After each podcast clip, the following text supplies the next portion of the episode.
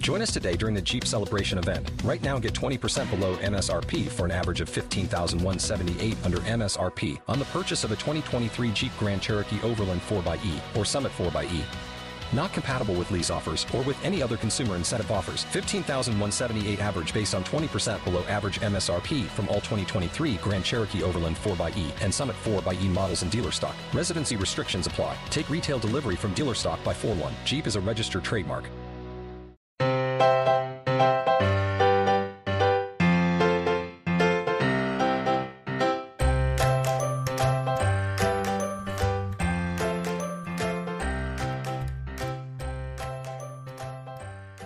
Welcome to the Professional Book Nerds podcast presented by Overdrive. This is Joe. Hi, hello.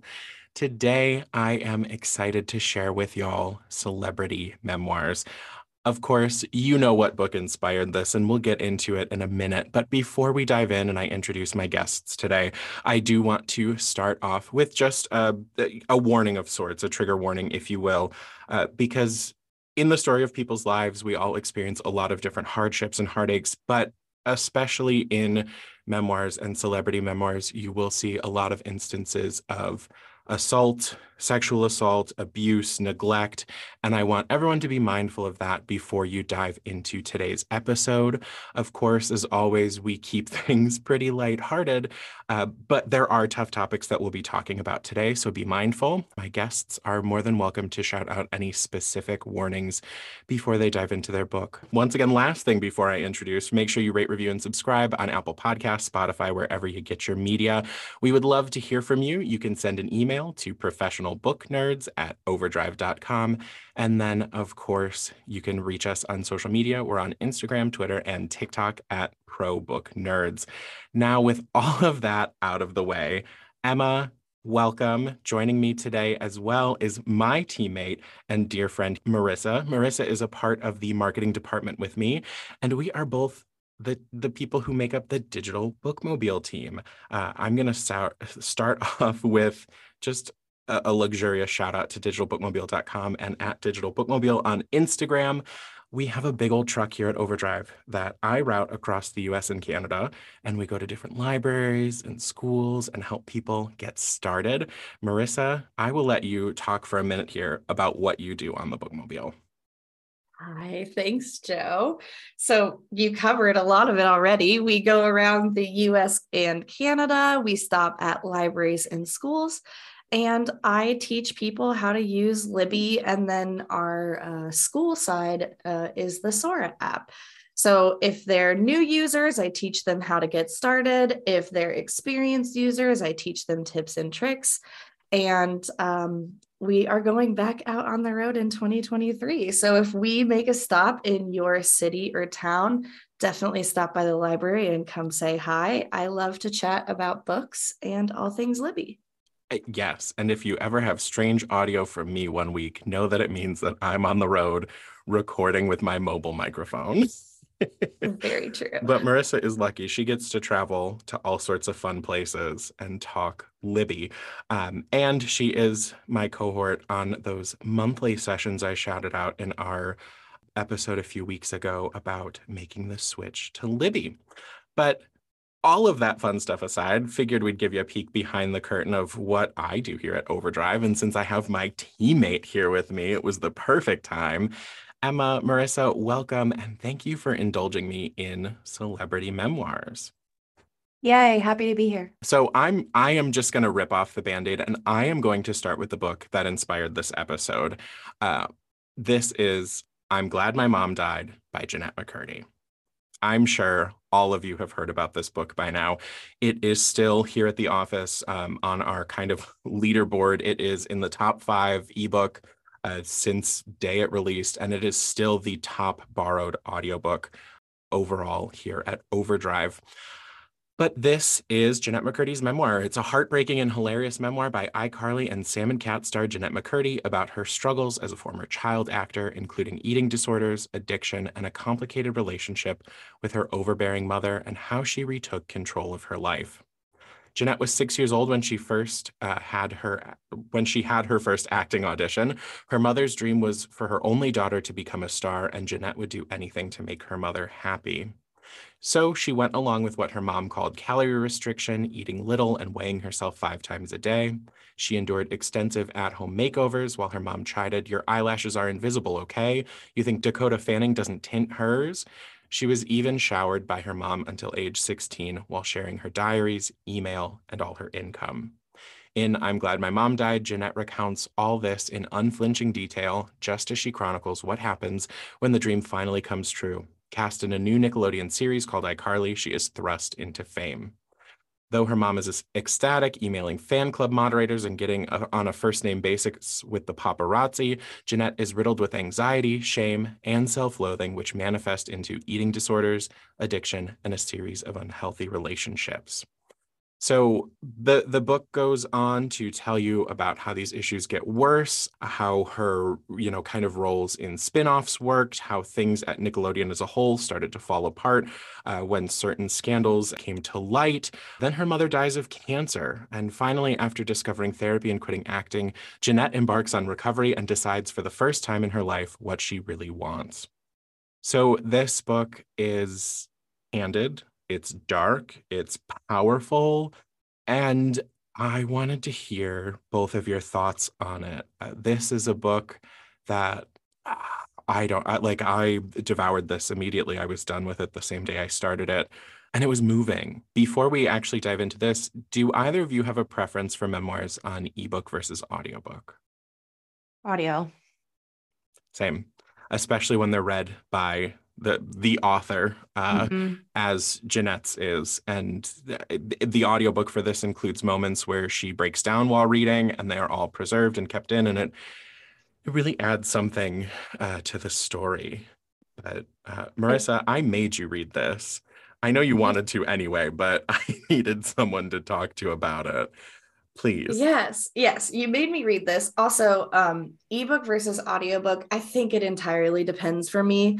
So I think when talking celebrity memoirs, I tend to go audiobook. That is a voice that is familiar to me. It's easy to listen to, and they're actors most of the time. Sometimes it can be an athlete or, something of that nature, but most of mine were actors. And so they're practiced in like voices and things like that.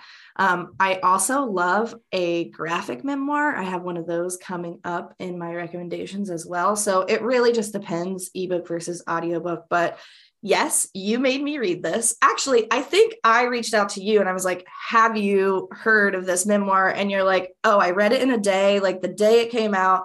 Let's do a podcast about it. You have been trying to get me on PBN for months, literally since you started. And I was like, I'm too scared. And for some reason, I was okay with coming on and talking about celebrity memoirs, which is not your normal genre at all. Not a genre that I am super familiar with. So I've read 6 in the past 2 months. I'm a little celebrity memoired out. But Jennette McCurdy's memoir stuck with me for days after reading it. It is very intense. I listened to it all on my drive home from Erie Comic Con, an event that we worked together. And there were points in my drive where I had to like pause, take some breaths, and then start back up again, because it really dives deep into her traumas. And I think relationships with your parents can be a very sensitive and touchy topic. I think all of us have been impacted by our parents in one way or another, whether it's positive and negative. And I hate to say, I'm also glad her mom died, but I'm glad that her mom died, and that gave her a sense of freedom to fully detail her experiences with her mom, because I don't know if we would have gotten the honest memoir that we got had her mom still been alive. So yeah, that was my initial thought, was I'm also glad her mom died, which is such a terrible thing to think about someone, but.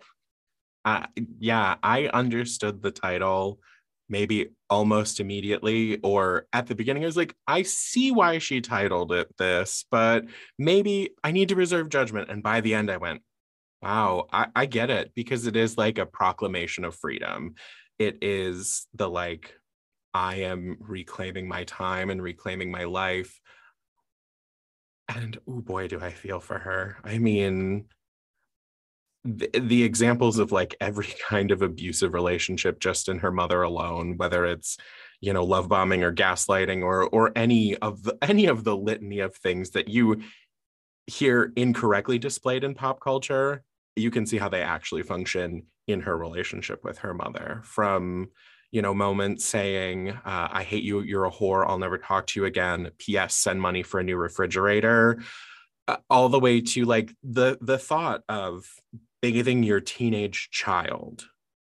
And that like the only thing that really stopped that was iCarly and there being more distance between the two of them is horrifying. And the kind of like last description of the book that comes from the publisher is told with refreshing candor and dark humor. I'm glad my mom died is an inspiring story of resilience, independence, and the joy of shampooing your own hair. And if you haven't read this yet, place the hold, get on the list. I think this is an important one that everyone needs to read because Jennette's story is unique. It is of a person who was put in a space that maybe it wasn't necessarily their want to be there. Yeah, this was such a compelling listen. I listened to this audiobook as well in about a day, and this gave me a lot to think about, especially because I'm a mom and I am constantly aware of that thought that I could very easily like mess up my kid or like, you know, what issues am I going to give my kid?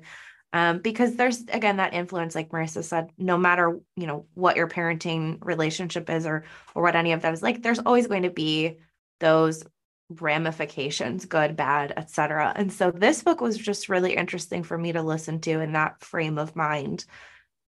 It made me feel better in many ways, just in terms of my own, you know, journey as a mom, but it was also really heartbreaking in many ways as a mom to see that this is the relationship that she had with someone who's supposed to, you know, be supportive and love you unconditionally.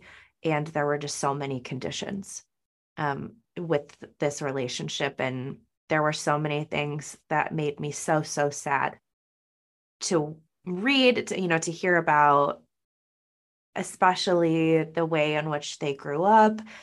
Just there were a lot of things. I think unflinching detail is correct, you know, in how she describes her childhood and then sort of the journey to acting. I did not know tons about Jennette McCurdy prior to this. Like, I think I was just on the tail end of being a little bit too old for, you know, iCarly and all those things, but I obviously knew about her, knew, you know, the show and things like that. But again, was just kind of a little bit too old when all of that was at its prime.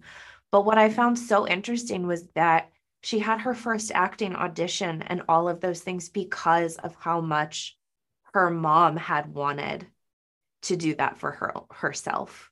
And that there were so many times where she was very clearly uncomfortable with it, was very clearly not, you know, didn't want to be there, didn't want to act like a child actor. She describes one of those first roles that she has as an extra, I think. And it's just like an hour on set, filming it again, filming it like another take, going to the classroom, having some school, going back to set, filming it again, like as a young child, you know, of 6, 7, 8 years old.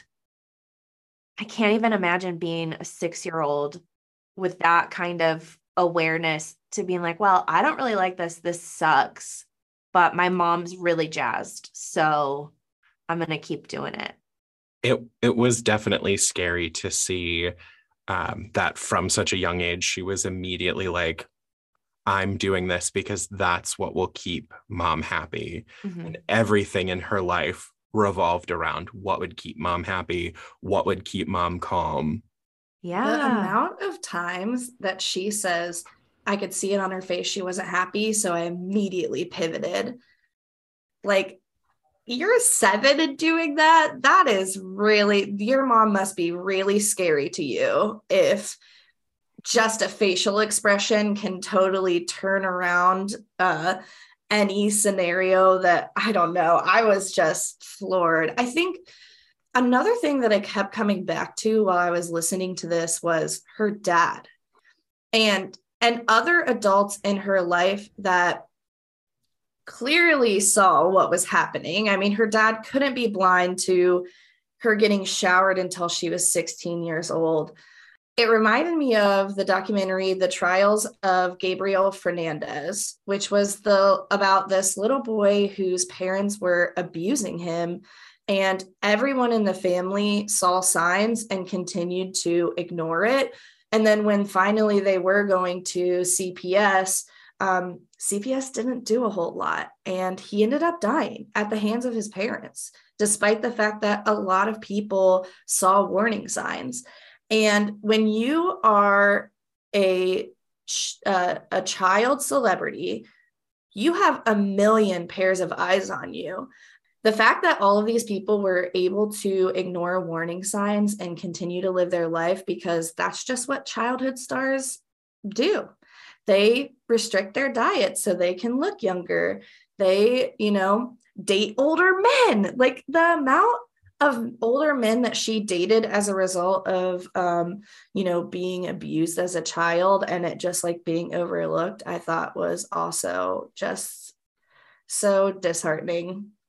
Right. From the moment that she learned how to predict her mother's next behavior just off of a chain of events. I'm thinking of an early scene, of course, no spoilers, but yeah, I'm thinking of like the pantyhose scene, or then even later with the ice cream scene, just these different acts that she has prepared for her mother's reaction, and her father, right, truly being so entirely checked out of everything going on, whether it's the fact that he didn't think he could win because her mother's parents lived with them and her grandmother was just about as bad as her mother, and where this all stems from, it's so like wildly inexcusable. Or even as she references the creator, him using some of the writing to create narratives where, oh, he knows that maybe she's, facing some disordered eating, so I'm going to make sure that her character is always eating on the show, that her character's main like point of existence is to talk about food, to be eating food, to always be hungry. And just kind of all of these moments where he was manufacturing conflict based off of her own situations, trauma, damage, turmoil. Of course, like, you can hear from all of that, the amount of family dynamic and kind of warnings around child abuse and neglect.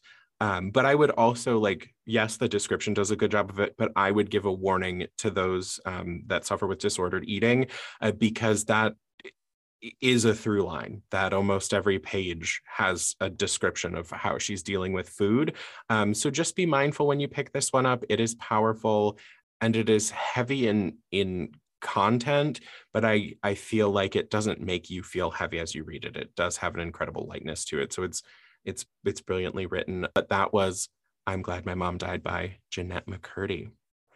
Marissa, what's your first book? Okay, I'm going to pivot entirely and give us an easy breezy memoir to recommend.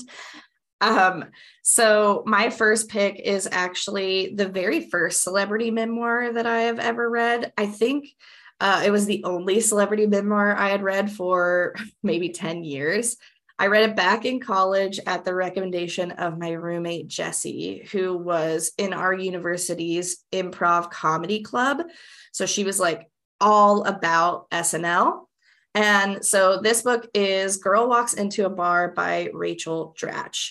Now, there were a lot of SNL books that she could have recommended me. Amy Poehler, could have been Tina Fey, could have been a lot of different people, but she chose Rachel Dratch's memoir to recommend to me because it was all about how Rachel Dratch was kind of brought into the comedy scene around the same time as Amy Poehler, Tina Fey, Steve Carell, but she isn't considered to be as beautiful as those people. And so while their careers took off after SNL, their tenure at SNL, hers kind of just sputtered out. You might remember she was cast in Tina Fey's show 30 Rock. And then they recast her because she wasn't good looking enough. And so she filmed the pilot and then they recast her role. And she speaks about that a little bit in the book as well, because I think a lot of people were like, well, obviously Tina Fey hates you.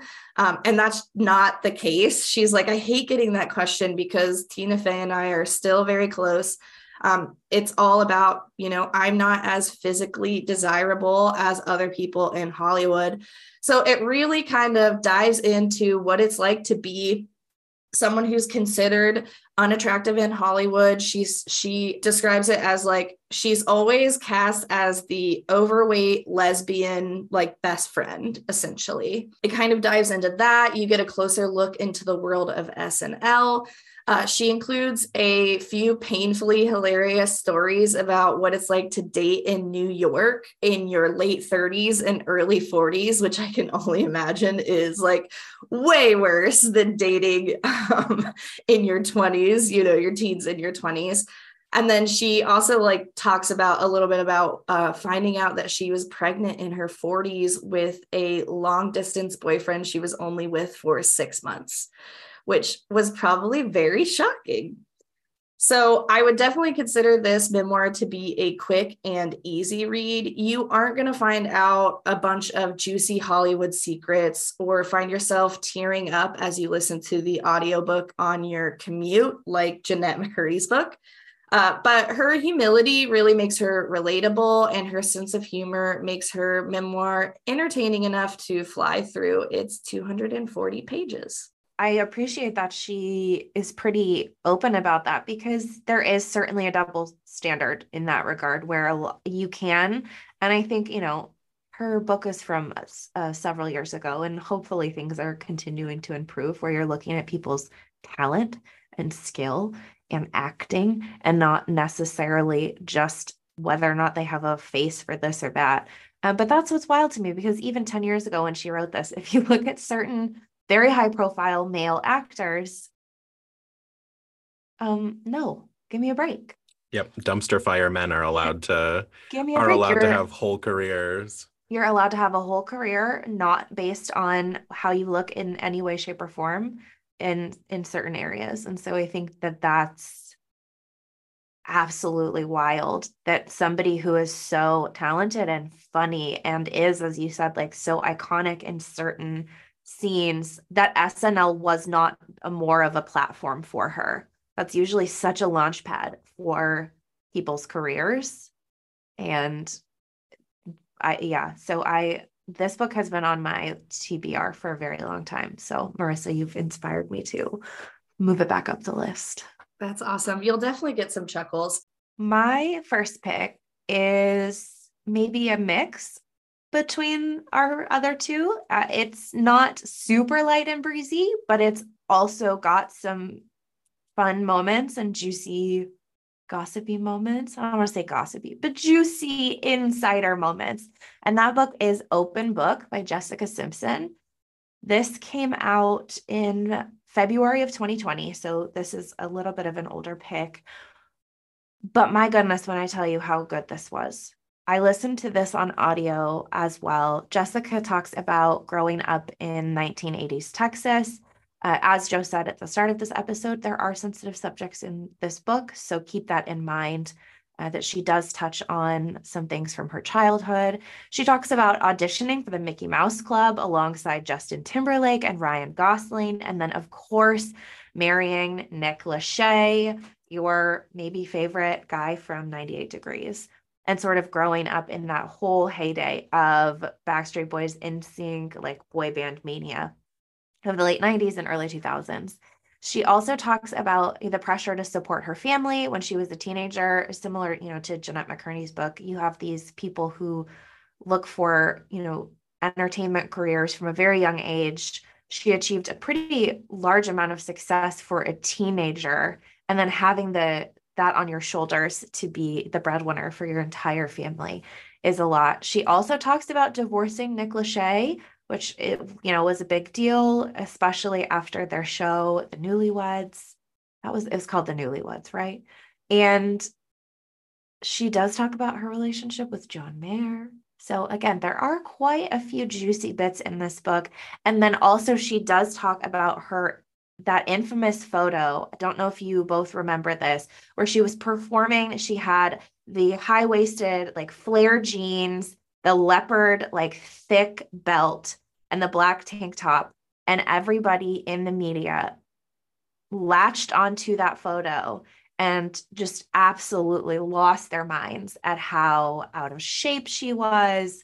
And they couldn't believe that she was so heavy and so on and so forth. And if you look at that photo of her now, you'll be like, what on earth? What on earth? So she does end the book on a positive note, though, because she does have her very successful line, Jessica Simpson, that has apparel and shoes. And then, of course, her marriage to the football star Eric Johnson and her 3 kids. So it really does run the gamut of her life experiences. There are a lot of moments of levity. There are, difficult moments. And there are those juicy bits that I personally enjoy from a celebrity memoir. So that was Open Book by Jessica Simpson. I'm glad she's bringing the tea. I'm glad she's bringing the juicy bits, or perhaps the edible body products. Oh my gosh, yes. She talks about that. Oh, I love that. And I wanted to say, if you, this photo was burned into my brain, but if you Google Jessica Simpson iconic photo, and the third suggestion in just on the main page of Google is the photo of her in the high-waisted jeans with the animal print belt.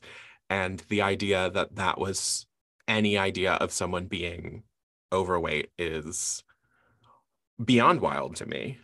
I am screaming. I did not know what this photo was. I've never been one to be super into celebrities, which is why it's so ironic that I'm on this episode. So I have never seen this image in my entire life. And I am screaming. This is what? Yeah. She's her whole body is the size of my thigh in this photo. Yeah. It's absolutely alarming to look at the body standards, of the media and Hollywood from probably late 90s to early 2000s to maybe 2010 and so on. I think before we really started to see that shift in body types and body positivity. But if we look back to these things, I remember this photo specifically on magazines, yeah. And her weight was such a huge topic of discussion. I'm pretty sure she did a Weight Watchers campaign at some point. She got pregnant, and obviously you gain weight when you are pregnant. And that was just oh, how dare you?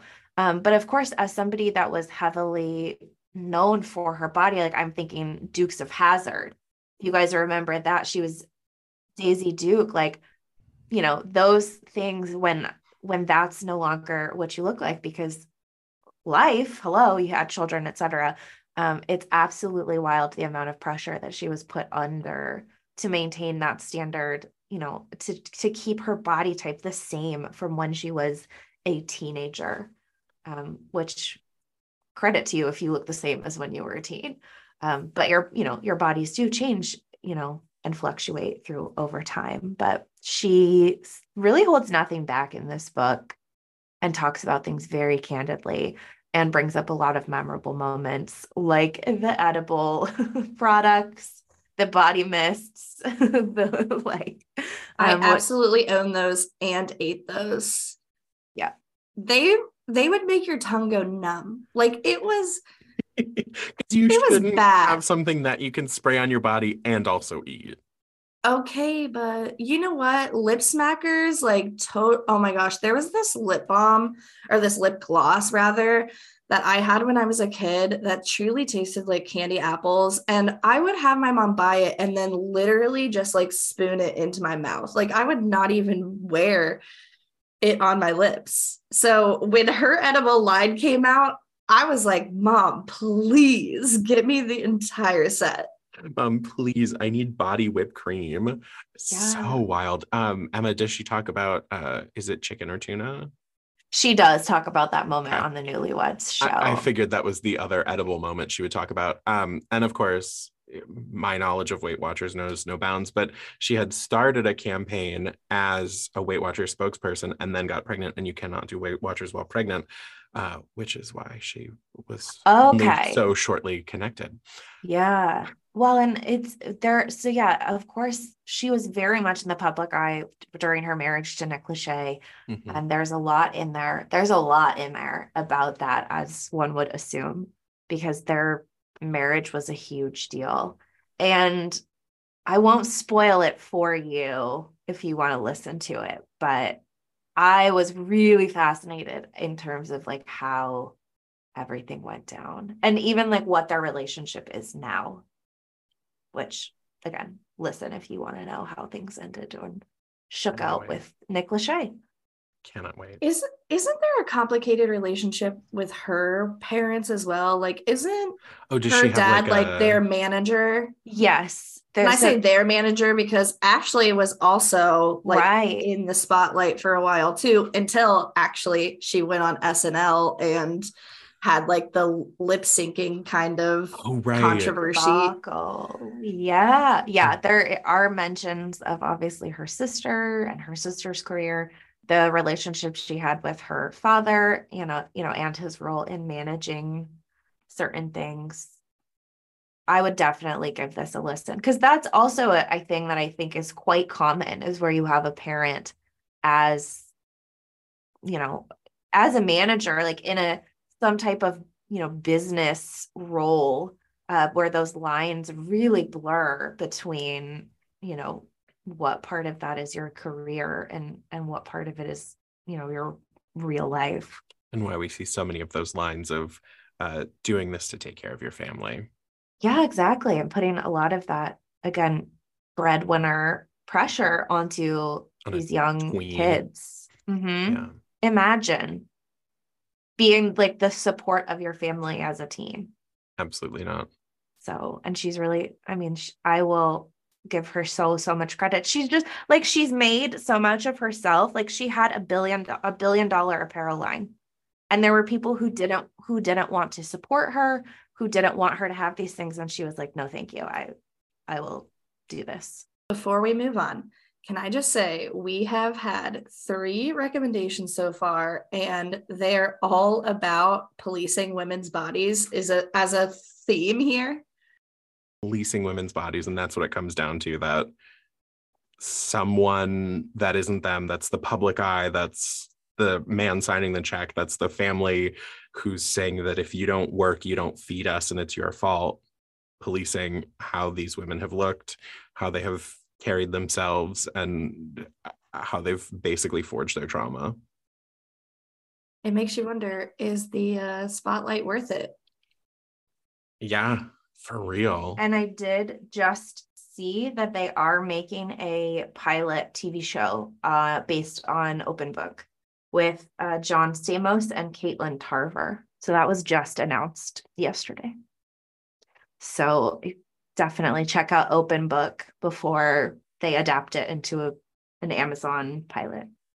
Dang. Come on, Jessica Simpson. Honestly, get those checks. And I hope Pieces of Me plays in an episode so Ashley can get some money too. Oh my gosh, thriving. Who doesn't love Pieces of Me? That was such a good album, though. We could talk about, really, I mean, that's not related to any type of book. But I could talk about. But we could talk about Ashley Simpson's debut album. Her discography for a minute. Yeah. 1,000%. So my next book is a cheery turn for my list. This is I've Got This Round, More Tales of Debauchery by the YouTube sensation Mamrie Hart. So if you are not familiar with Mamrie Hart, she was part of that kind of like early 2010s YouTube boom of folks who just kind of put their lives online in some way or another. Some of her friends were vloggers. You may know Grace Helbig. You may know Hannah Hart from My Drunk Kitchen. But Mamrie's whole show conceit is called You Deserve a Drink, and she would take something happening in pop culture and make a themed drink. And while she was showing you how to make the drink, she'd make terrible puns about that person. So if she was, you know, doing a drink about Jessica Simpson, which she might have, she would have given it a fun name, and then there would be a bunch of terrible Jessica Simpson puns. Her first book was titled You Deserve a Drink, the same as her series, and it was her riotously funny collection of boozy misadventures. But in I've Got This Round, Mamrie took the approach of, after finishing her first book, wanting to live her life creating memories. So her first book was kind of more, I would say, closer to a memoir, and like these were all the things that had happened. But when she set out to write this one, it was about things that she wanted to experience. So she had grown up wanting to go to this like honeymoon retreat in the Poconos that had a champagne or a martini glass shaped hot tub in the center of the room. And so she decided for this book, she was going to book it and go. So this was her kind of like entrance into her 30s and finding herself single for the first time since college. And so she just kind of was emboldened by the confidence that comes with the end of the 20s and newfound independence of an attachment-free lifestyle. So she commits herself to living life with even more spirit, adventure, and heart than before. She dives into new experiences at full tilt and seeks out once-in-a-lifetime opportunities like meeting the chicks, bucket list goals like visiting Moulin Rouge, and madcap adventures like going anchors away on a Backstreet Boys cruise, all while diving back into the dating world for the first time in a decade. So you'll find the same shameless honesty that was in You Deserve a Drink, but she doubles down on her strong female friendships, her willingness to engage in shenanigans, and her inimitable candor, taking the reader along for a ride. It's so much fun. Mamrie will put a smile on your face at every turn. And read or listen, it's a joy. This is one that you can kind of go either way, but her voice is something that like is always going to make you smile. So that's I've Got This Round by Mamrie Hart. Everybody in your crew identifies as either Big Mac Burger, McNuggets, or McCrispy Sandwich. But you're the Filet-O-Fish Sandwich all day. That crispy fish, that savory tartar sauce, that melty cheese, that pillowy bun. Yeah, you get it. Every time. And if you love the Filet-O-Fish, right now you can catch two of the classics you love for just $6. Limited time only. Price and participation may vary. Cannot be combined with any other offer. Single item at regular price. Ba-da-ba-ba-ba. Greetings from Evergreen Podcasts. We're rolling out a listener survey, and we want to hear from you. The information in the survey will help us gather statistics and in turn make our shows more appealing to advertisers. I know most people don't like ads, but this is one of the only ways our shows make money and help keep their lights on. We promise it will only take a few minutes, but the impact on our podcasts will be tremendous. As a token of our appreciation, we'll randomly select one lucky participant each month to win an exclusive merchandise package from Evergreen Podcasts. Head to evergreenpodcast.com/listenersurvey to help a show and possibly get some free stuff for doing so. We can't thank you enough for the support. Now back to the show. I love Mamrie Hart. I had forgotten this book, but this is like peak, I don't even know what year, 2018?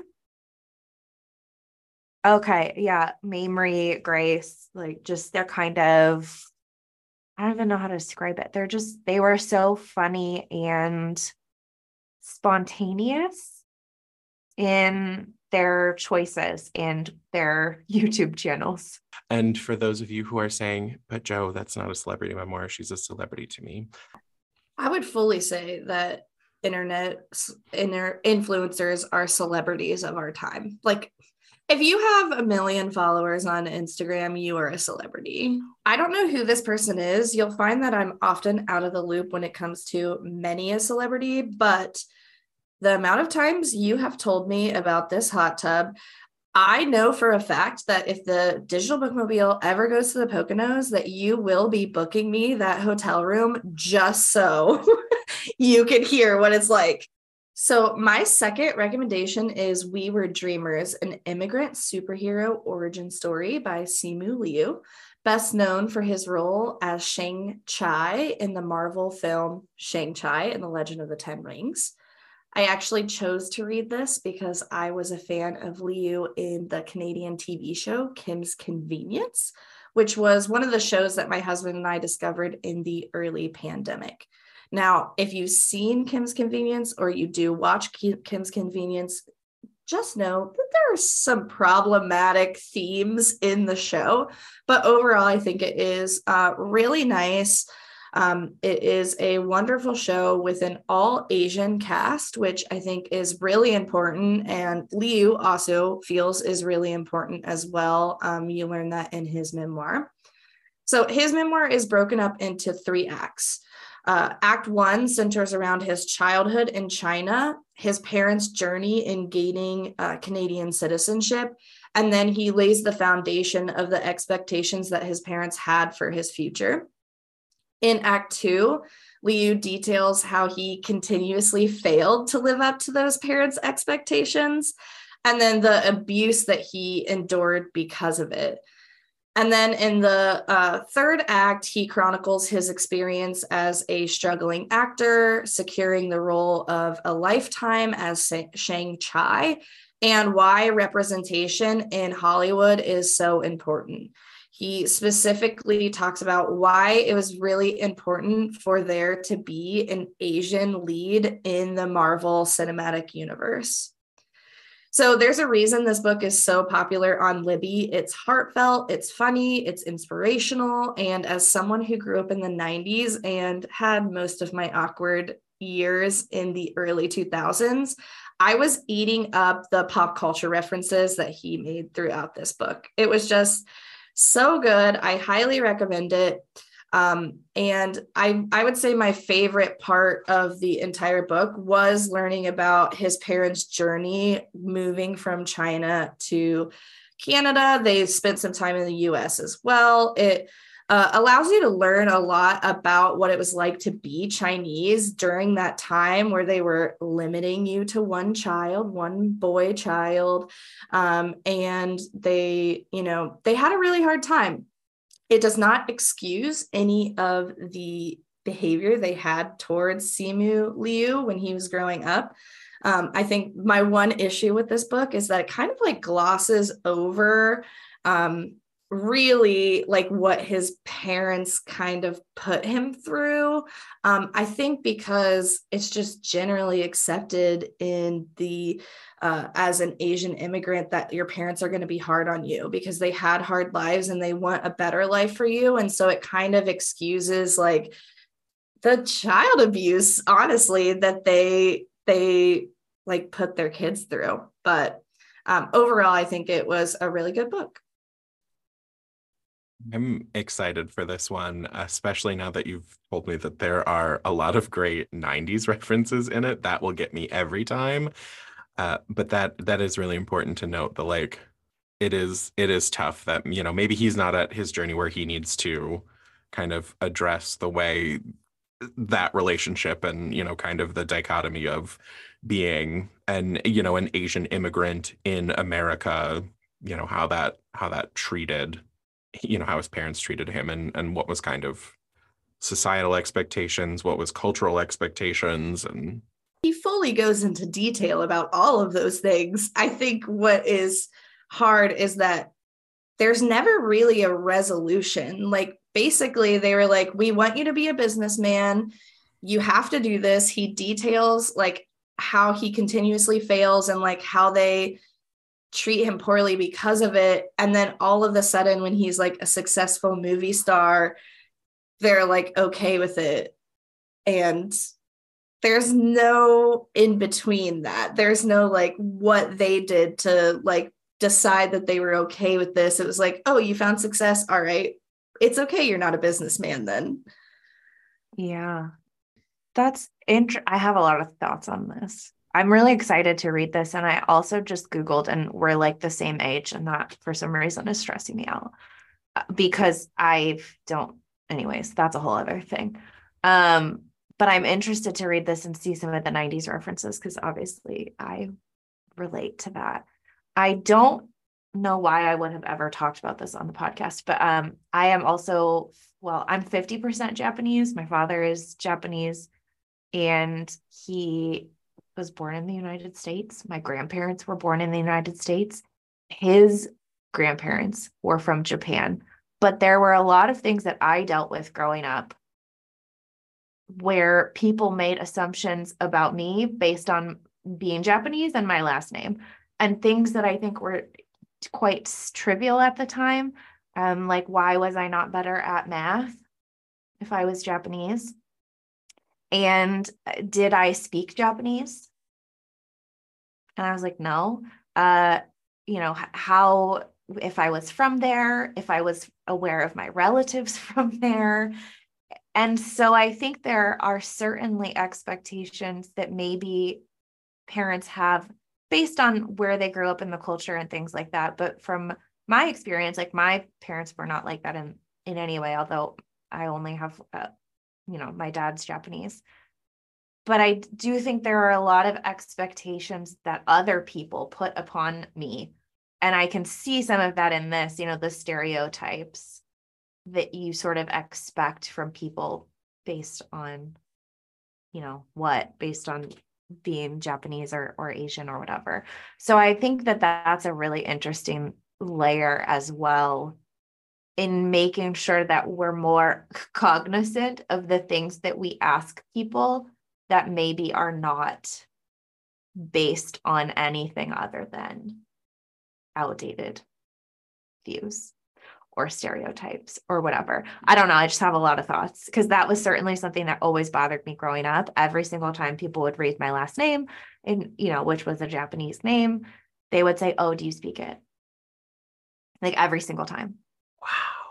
And so I think some of those things, and in my opinion, it's not even that, like, like, it's not even that Asian is the comment that I'm making, even though, you know, but I just think it's really interesting that he sort of is, you know, grappling with that in both his own home and then also a lot of the cultural stereotypes that he's, you know, trying to break barriers through in Hollywood and things like that, you know, seeing more representation for people in film and television, I think is wild. Like, I'm happy to see a lot more Asian representation in things in the last several years, because there are lots of moments to them that I just relate to. And it's nice to see those things that are familiar to you that you maybe haven't seen before. And I say that as a person that looks extremely Caucasian. So, like,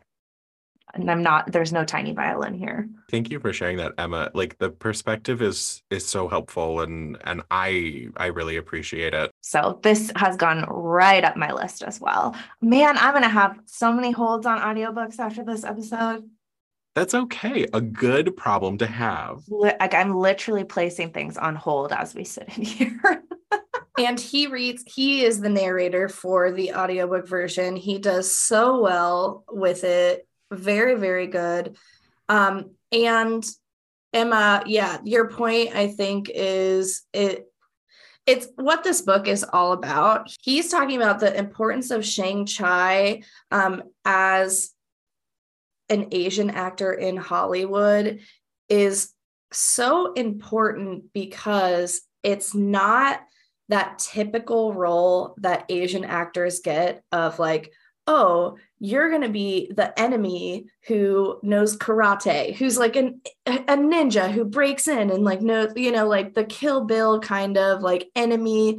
It's someone that you're actually seeing them in a positive light. And it's not just a bunch of stereotypical, like, Asian characteristics.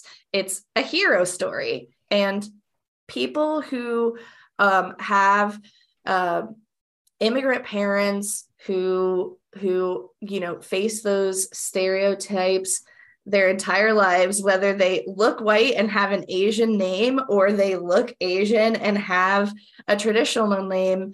I think it's really important for those people to see themselves reflected in media that isn't blanketed in stereotypes. So that was We Were Dreamers, an Immigrant Superhero Origin Story by Simu Liu. My next pick is something that comes out in November. So put this on your hold and Libby now. But it is Have I Told You This Already Stories I Don't Want to Forget to Remember by Lauren Graham. And I love Lauren Graham, like Gilmore Girls stan forever. She came out with her essay collection, Talking As Fast As I Can, several years ago. And so I was really, really excited to see her return to publishing with this new book, Have I Told You This Already?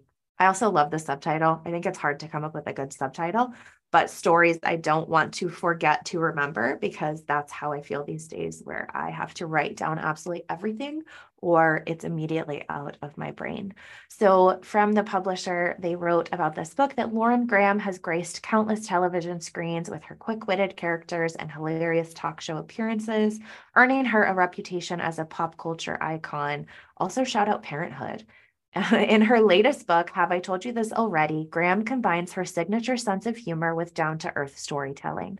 Graham shares personal stories about her life and career, from her early days spent pounding the pavement as a waitress in New York City, to living on her aunt's couch during her first Los Angeles pilot season, to thoughts on aging gracefully in Hollywood. In R.I.P. Barney's New York, Graham writes about an early job as a salesperson at the legendary department store and the time she inadvertently shoplifted from it. In Ryan Gosling Cannot Confirm, she attempts to navigate the unspoken rules of Hollywood hierarchies. In Boobs of the 90s, she worries her bras haven't kept up with the times. And in Actory Factory, she recounts what a day in the life of an actor looks like, unless you're Brad Pitt. Filled with surprising anecdotes, sage advice, and laugh-out-loud observations, these all-new original essays showcase the winning charm and wry humor that have delighted Graham's millions of fans. Yes, to all of it. So this is Have I Told You This Already by Lauren Graham. This is out November 15th. So for my next pick, I'm actually just going to do a double header here. We're going to pair my next two together because the first one is the very first celebrity memoir I got into, the first one I read. And then the other one is, I mean, honestly, these two kind of go together. And I don't actually know, like chicken and the egg here, which one was first. But I know that these two combined had me in a chokehold and got me into the love of celebrity memoirs. So I think, now that I'm questioning everything, might be my first celebrity memoir is Storytelling by Tori Spelling. Look, I have to say, it was the early 2010s. There was the threat of a 90210 reboot. I am not old enough to have watched the original 90210 when it came on, so I don't know why that was important to me. But as a young queer kid trying to discover himself, Tori Spelling had me in a chokehold. She was known as like a gay icon. She was known for all of these just like silly kind of offhanded things, similar to Nick and Jessica. She had a like tiny series with her husband where they tried to buy an inn. It was called Tori and Dean in Love. And then they had to navigate that while having young children. Marissa's dying right now because of the bad pun work. But so Tori Spelling, daughter of Aaron Spelling, if you are unaware, and Aaron Spelling is the creator of a lot of iconic television history, from The Love Boat to a lot of other things. And y'all both know I'm going to skip to Charmed. He was the creator of that as well. But this is her first book, and she has written 5 autobiographies. Storytelling, Mommy Wood, Uncharted Territory, Celebratory, and Spelling It Like It Is.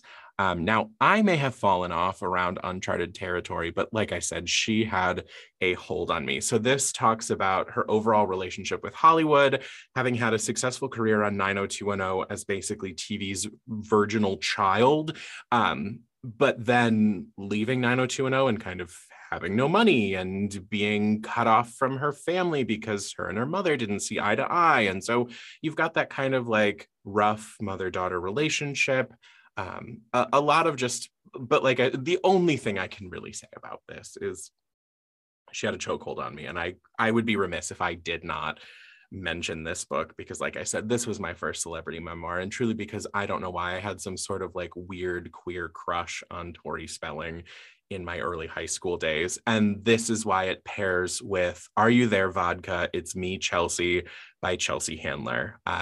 My high school best friend Tara recommended this book to me, and they loved Chelsea Handler.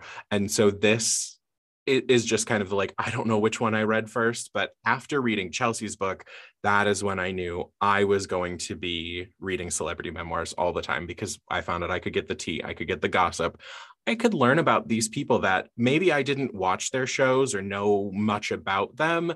But if I wanted to be kind of embroiled in pop culture, I didn't necessarily have to do all the work of watching 90210 or all the work of watching, you know, Handler's comedy specials. I could read their books, which was always more appealing to me, especially then, than just trying to understand what everyone else saw. I could kind of see it myself.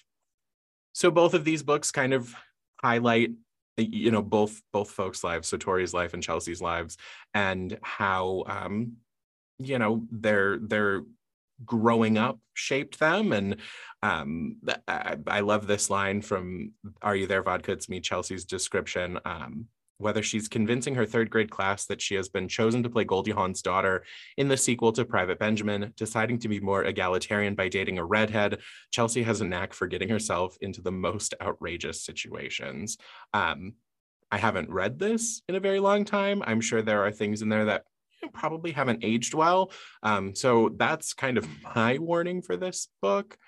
But I also love the play on Are You There, God? It's Me, Margaret. So that was Storytelling by Tori Spelling and Are You There, Vodka? It's Me, Chelsea by Chelsea Handler. And that's what started this journey for me. So now you all know my shame. No, that's a vibe. And that was very much about like of the time, those celebrity memoirs like Chelsea Handler, I remember being a little controversial, a little juicy. And we were all kind of like, whoa, what are we going to get in this book? For me, it's like of the time, a very strange dichotomy of a D-list celebrity. And that's Tori Spelling, and then a comedian with a controversial book, and that was they were both like the hot books at the time. And also funny enough to talk about the cover for a second, Tori's cover is very PerezHilton.com because she's writing all over a picture of herself in pink marker. Oh, Perez Hilton, and that in and of itself is very specific to that time. Jeez. So. Question for you. Do you think that she has written all of these books, or do you think she just like told stories to a writer and they wrote it? Because Jennette McCurdy wrote her memoir. Oh, like she talks about, yeah, she talks about like, I actually wanted to be a writer and my mom was like, no, you're going to be an actress. So like her book, you can tell she wrote it. There are other books on my list. You can tell they wrote it. I just want to know, like, at what point are you at too many memoirs? You know, like I would say after two, Tori Spelling was at too many memoirs. Now, of course, like Mommy Wood does talk about her journey into motherhood. But you would say, and Tori Spelling, if you hear this, I love you and I will always love you. But if someone wrote this off of her recount, they did a really good job making it seem like she wrote it. Okay. Tori just needed a blog, I think. Yeah. We should have signed her up for Zynga. She needed a MySpace. And I think she's got a very interesting blend of like needed to make some money, and publishing celebrity memoirs was hot. And so like it got her back on her feet until her career like picked back up. Yeah. So. Well, if you think she wrote it, that makes it less bad, because it's really bad if you have like five memoirs and someone else wrote all of them and you're just like talking at someone, you know, for hours on end. But like David Sedaris, for example, how many books of essays does he have? I adore him. I hope he writes like 30 more by the time I die. because I probably will die before him. I hope, at least. I love him so much. But like, just the, like Tori Spelling, like we don't need five memoirs. And that's not to like shame you for recommending her memoir, but that's a little much. I don't even think I'm recommending her memoir. I'm just saying this was my intro into celebrity memoirs, but absolutely five is too much. I've read 2.5 of them. I don't know if I would recommend storytelling. If you are curious about the giant that is Aaron Spelling, you get some glimpses. And I'd recommend Chelsea Handler's book, but that I think falls a little more in the like, I think high school me would have recommended it. I have not reread it since high school. And so I hesitate to say like, I don't say that with my full chest, but y'all need to know what shaped me. This is more an intro to who is Joe. Fair enough. But to your point, like how many memoirs? So like Chelsea Handler has like 6 books. Yeah, she's got quite a few. I had forgotten how many, but I think that's interesting because when I would think of like, oh, right, I'm going to write a memoir of my life, I would think like a complete presentation of, but what I do think is fascinating is you have these books that I don't know if they're technically like memoirs so much as they're nonfiction essay collections about, and I think packaging them as like, you know, something based on a theme.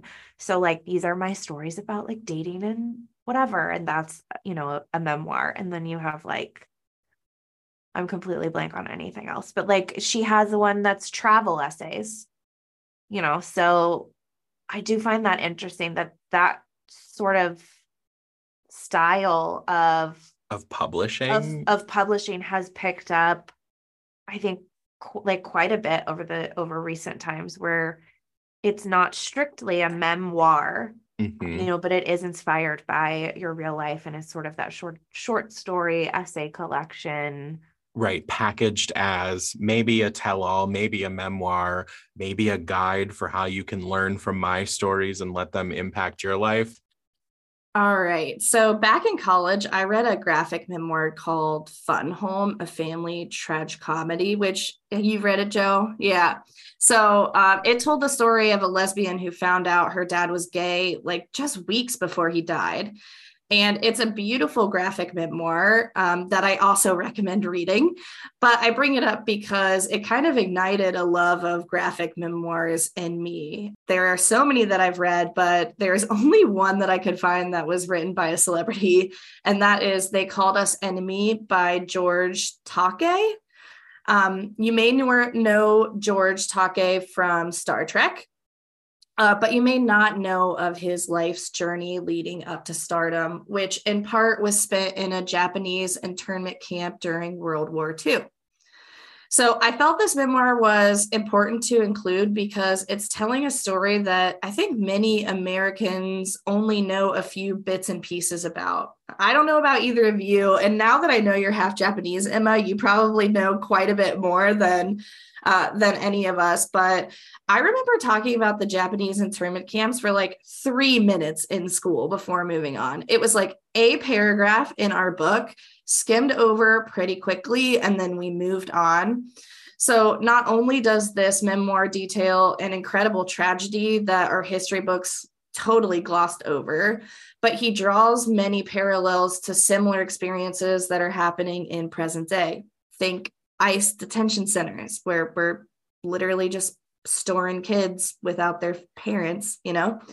So I don't know, is our country learning from their mistakes? And if not, then we all need to read this book. Definitely recommend it. Check out They Called Us Enemy by George Takei. My last pick is Taste, My Life Through Food by Stanley Tucci. Joe, thank you for leaving this off your list so I could add it to my list. Anytime. Stanley Tucci, I love him so much. Oh my gosh. So he's written several cookbooks and he's been in several shows dedicated to, you know, his love for food and cooking and finding the best ingredients and things like that. And he's also like a huge actor. So I led with the cookbooks, but he's also a very famous actor.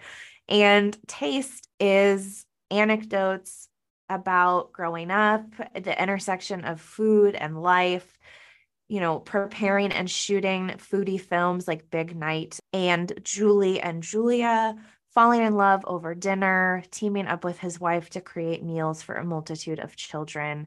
This is just so pleasant. There's his humor, like just, yes. And he reads the audiobook. So that would be my recommendation to listen to however many hours this was of Stanley Tucci reading at you about his favorite recipes growing up and his favorite things to cook now. And I do enjoy those sort of combined efforts. You know, this isn't a cookbook, this isn't recipes per se, but he does give recipes to some of these iconic meals throughout his life. You know, he reflects on, you know, the only dish that his father made very confidently for them on Friday nights and some of those things that his mother used to make. And this was just so delightful. So if you're a Stanley Tucci fan, or if you are into that intersection of cooking and memoir, check out Taste: My Life Through Food by Stanley Tucci. My answer is yes. I would love to listen to him read to me. And I love that intersection of storytelling and here's a recipe that reminds me of something. Yes. And my favorite line from this book, I admit I'm only about halfway through because I kept putting this off my to-be read list. There's so many good books out. But he said, I think some of the best bread in Italy is in France. I will forever love Stanley Tucci for his role in The Devil Wears Prada, the iconic movie, which is based off a book and also very good. I think I read it in middle school. Why my mom was like, yeah, you'll love this book about a fashion mogul, like treating her employees poorly. I have no idea, but my mom recommended it to me as a middle schooler, and so good. Love Stanley Tucci in the film adaptation. So this was one of the books that I wanted to give a trigger warning about, and that's Over the Top, A Raw Journey to Self-Love by Jonathan Van Ness. When they use raw journey in the title, they truly mean it. Van Ness touches on just about every topic, every tough topic that you can think of, from the death of a parent to sexual abuse. This memoir was everything I wanted it to be when I first heard that they were releasing a book. It's devastating yet powerful. It'll make you cry and then it'll make you laugh within the same paragraph.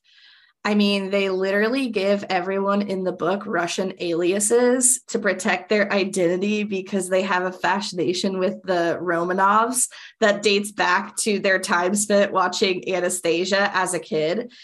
And that's something that I absolutely adore about Jonathan Van Ness is that they have a curiosity that really like lights this path that they have to go down and dive deep into like topics that they're super curious about. I mean, they are super into gymnastics, ice skating. Like, I wish I had their motivation because I'm like, that's a pretty cool activity. I'll never do it. Maybe watch a couple of YouTubes about it, but they like really kind of give everything into every kind of curiosity that they have. I cannot reiterate enough just how much I love Jonathan Van Ness because they use their platform to educate and to inspire, whether it's diving deep into important topics like climate change on their podcast, Getting Curious, or popping onto Instagram Live to speak about upcoming bills that are on the ballot that can impact minorities, specifically the LGBTQ plus community. They are also a huge proponent of therapy, which we love. So what I think is important about this memoir is that it shows that you can go through horrible experiences and still find it in yourself to be kind and, most importantly, reach your own self-love. So like I said, trigger warning, lots of tough topics in this memoir. Van Ness talks about their HIV positive status, and gets really, really raw in this memoir, but I really loved every second of it. So my last title, this is probably one of the most recent books on the list, but I have to start with a quick moment. My next author just recently passed away, and I was so greatly saddened. I have a deep and to some secret love of country Western music. That is to say, that very classic style of country music, not like country as you think of today about solo cups and how sexy my tractor is, but that like Grand Ole Opry style, Dolly Parton, Patsy, Loretta, like, you know, that is my sweet spot. And of course also Orville Peck, because he is in that like country folk range of country that to me is just so beautiful. So my last book is Me and Patsy Kicking Up Dust, My Friendship with Patsy Cline by Loretta Lynn. Loretta Lynn and the late Patsy Cline are legends, country icons, and sisters at heart. For the first time ever, Loretta tells their story, a celebration of their music and their relationship up until Patsy's tragic and untimely death. It's full of laughter and tears, it's eye-opening and heartwarming, and this memoir just really paints a picture of two stubborn and spirited country gals who'd be damned if they'd let men or convention tell them how to be. It's set in the heady streets of the 1960s South. It's a nostalgia ride, and it shows how Nashville blossomed into the city of music it is today. Both tender and fierce, Me and Patsy Kicking Up Dust is an up-close and personal portrait of a friendship that defined a generation and changed the country music industry indelibly. And it's also a really helpful meditation on love, loss, and what it means to forge a legacy. So that is Me and Patsy Kicking Up Dust by Loretta Lynn. I love a good celebrity friendship. Yes. And this one is incredibly beautiful because like Patsy Cline helped Loretta forge her career, and not in the sense of like, not just the like connections and whatnot. It was really about like, she needed the support of a real legitimate friend. And yeah, it's so heartfelt. Yeah, I especially love that because I think when you are trying to reach a level of fame that someone else is also trying to reach and they're kind of in your same niche, it can be easy to just have them be the enemy, you know, like they're impeding my journey to fame. So that's why I don't love celebrities, but like I love a celebrity friendship because you know that those people are putting that all aside and putting friendship first rather than fame first. Absolutely. So if y'all need a really heartfelt story of celebrity friendship, this is one for you. And you can always find some great music to go along with it, wherever you get your music. My favorite Patsy Cline song is Walking After Midnight. And my favorite Loretta Lynn song is I Never Will Marry. Thought I would throw those two out there. Marissa, could you delight us with your final book? All right, my last pick. I saved the best for last because I honestly enjoyed this one the most, but I also saved it for last because if you know anything about Seth Rogen and those things you don't like, then just skip the rest of this podcast because you won't want to read this. But I am recommending Yearbook by Seth Rogen. This book had me crying with laughter. I enjoyed every story that Seth Rogen told, from innocent stories about how he went from a Jewish private small elementary school into public school where there were pregnant teenagers. And he was like, you could have told me that I was going to start going to school with a mastodon and I would have believed it more than seeing a pregnant teenager for the first time. I don't think that is exactly what it was, but just like, so funny. But then also stories about like running around Amsterdam, you know, doing their thing. Lots of entertaining stories. Celebrities can be great writers because they know the formula, and Seth Rogen knows the formula. I'm telling you, I love this book so much that I forced my husband to read it, and he ended up loving it as well. So if you are down to read stories about a little Jewish kid growing up in Canada and becoming, you know, someone kind of on the wrong side of the tracks a little bit as an adult. I really recommend Yearbook by Seth Rogen. So funny. That is, no, that's fantastic. Any book that can make you cry from laughter, we want on the list. Literal tears.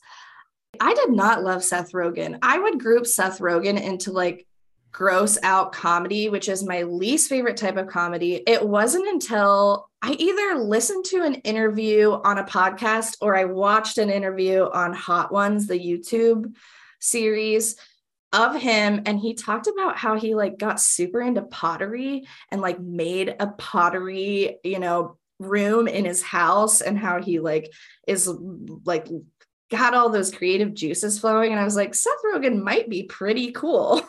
So that's kind of what made me change my tune a little bit on Seth Rogen. I used to not really care for him, but yeah, this book has a little bit of the gross out comedy, but overall I think it is so, so, so funny. I recommend listening to Yearbook in the audiobook format because there are over 80 voice actors that participated in the production. And that includes comedians like Jason Segel, Nick Kroll, and Dan Aykroyd. It's truly like listening to a 6-hour stand-up comedy show. Okay, I have one final question for everyone before we wrap up. And that is, what celebrity memoir would you love to read? This could be someone who's alive or dead, but they do not have a memoir out already. Oh, that's a great question, Marissa. I'm like, hold please. That's a really good question. When I was thinking of my own answer, I was like, Eminem, absolutely. Like, Eminem has such a tumultuous journey to fame, very, very interesting. If you haven't seen Eminem's movie, gosh, what is that even called? Eight Mile. 8 Mile, yes. I was like, no, Green Mile, yeah. You're right. It is so good. It's surprisingly a really good movie, I think. Let's look up its Rotten Tomatoes score before I say that publicly. Yeah, let's hit the thermometer first. Oh yeah, 75%. That's pretty good for like a celebrity movie, but he has a memoir. I didn't even know it. And it's rated, it has great Goodreads ratings as well. Okay, because I was like, oh yeah, that's a great point. I would happily read Eminem's memoir because I was going to say, like, that feels like a foil to Jennette's book almost. Like, he's got a wild relationship at home with family. He's got an interesting overall upbringing, like what brought him to celebrity. Already exists. Yeah, The Way I Am. That will be the next celebrity memoir that I read. The one it's upcoming is Prince Harry's memoir. Okay. I would love to read that. Okay. That's meant to be forthcoming. What are you hoping like you get from his memoir? The tea. Why do we read any memoir? The unfiltered tea on the royal fam. Do you really think it's going to be unfiltered? There has to be some level of filter to the tea that he's writing, right? I think so. I think he'll have a level of restraint while still having a memoir that is candid, if that makes sense. That was the first person that came to mind. Just very timely. I think I would choose Dax Shepard. Actually, I would love like I don't know, maybe not a co-memoir, but Dax Shepard, I think, first of all, funny enough to be able to like make it entertaining, but has also struggled with addiction and has been very open about that in his podcast. So I think he could write a pretty entertaining, but also a memoir full of lessons about, addiction and how to maintain sobriety. He actually fell off the wagon sometime last year or the year before, which, like, can we blame him? The pandemic kind of like ruined us all for a little bit. And he put out a podcast episode shortly after that, and it was very raw. It was very real. Opened up about what it was like to hide that from his wife, Kristen Bell, the kids, the people that he worked with. And to get that much honesty in an hour, I think what he could do in a full book would be pretty awesome. Okay. Richard Simmons. I want a Richard Simmons memoir. That's my realist answer. Well, thank you all so much for listening. This is a long one, but there are so many wonderful things to say and so many things that had to be said about the books we talked about today.